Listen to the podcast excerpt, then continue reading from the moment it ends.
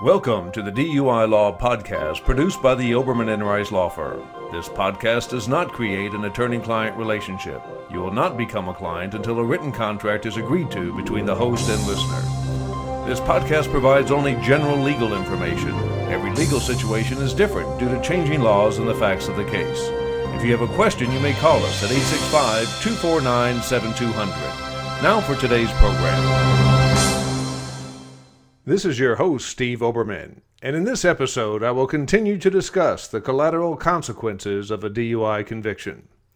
During the first Collateral Consequences podcast, I outlined how a DUI negatively impacts a person's automobile, health, and life insurance benefits, their bankruptcy status, their ability to secure a handgun carry permit, and freedom of travel. Today, I will discuss a DUI's impact on parental rights and a non citizen's immigration status. Let's start with parental rights. Children are often the most important part of a person's life.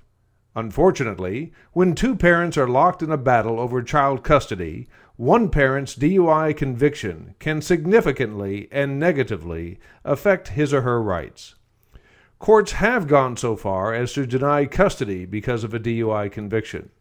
There are many instances across the United States where a DUI conviction signals to the deciding judge that the parent requesting custody suffers from a substance abuse problem when that is not the case.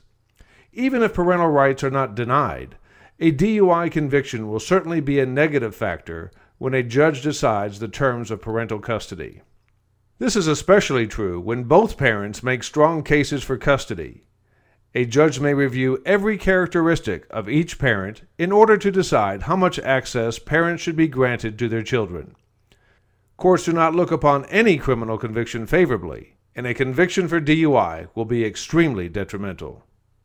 A DUI conviction also has adverse consequences for anyone who is not yet a naturalized citizen, and more than one DUI conviction compounds the problem exponentially. A legal alien's first offense for DUI is no longer grounds for deportation. It is important to note that this was not always the case. Before 2004, many legal aliens were deported as a result of a DUI conviction, and many more were threatened with deportation.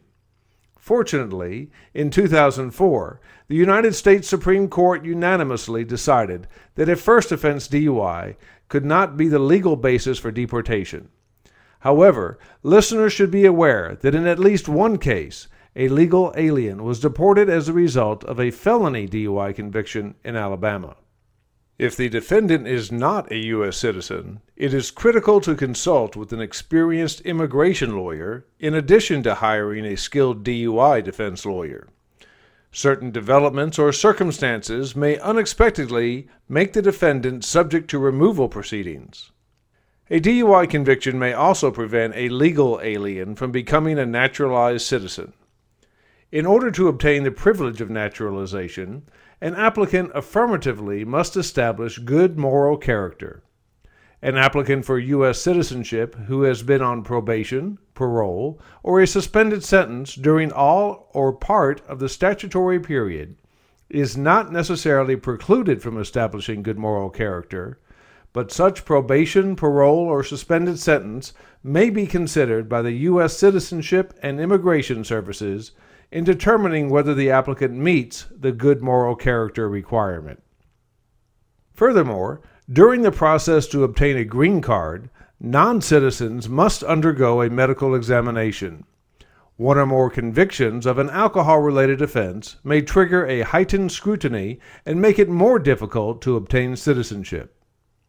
Of course, an undocumented alien faces a much greater risk of detention and deportation.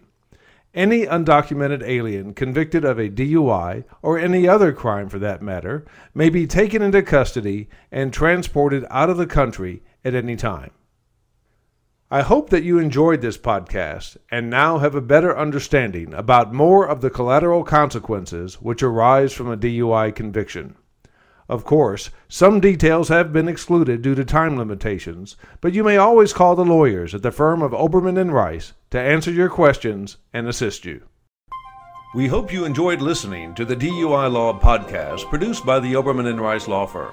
You may read about related legal matters on our websites at tndui.com and duiknoxville.com or visit our blog at tnduicenter.com. You may also speak to one of our lawyers by calling 865 249 7200. Until next time, remember to drive safely.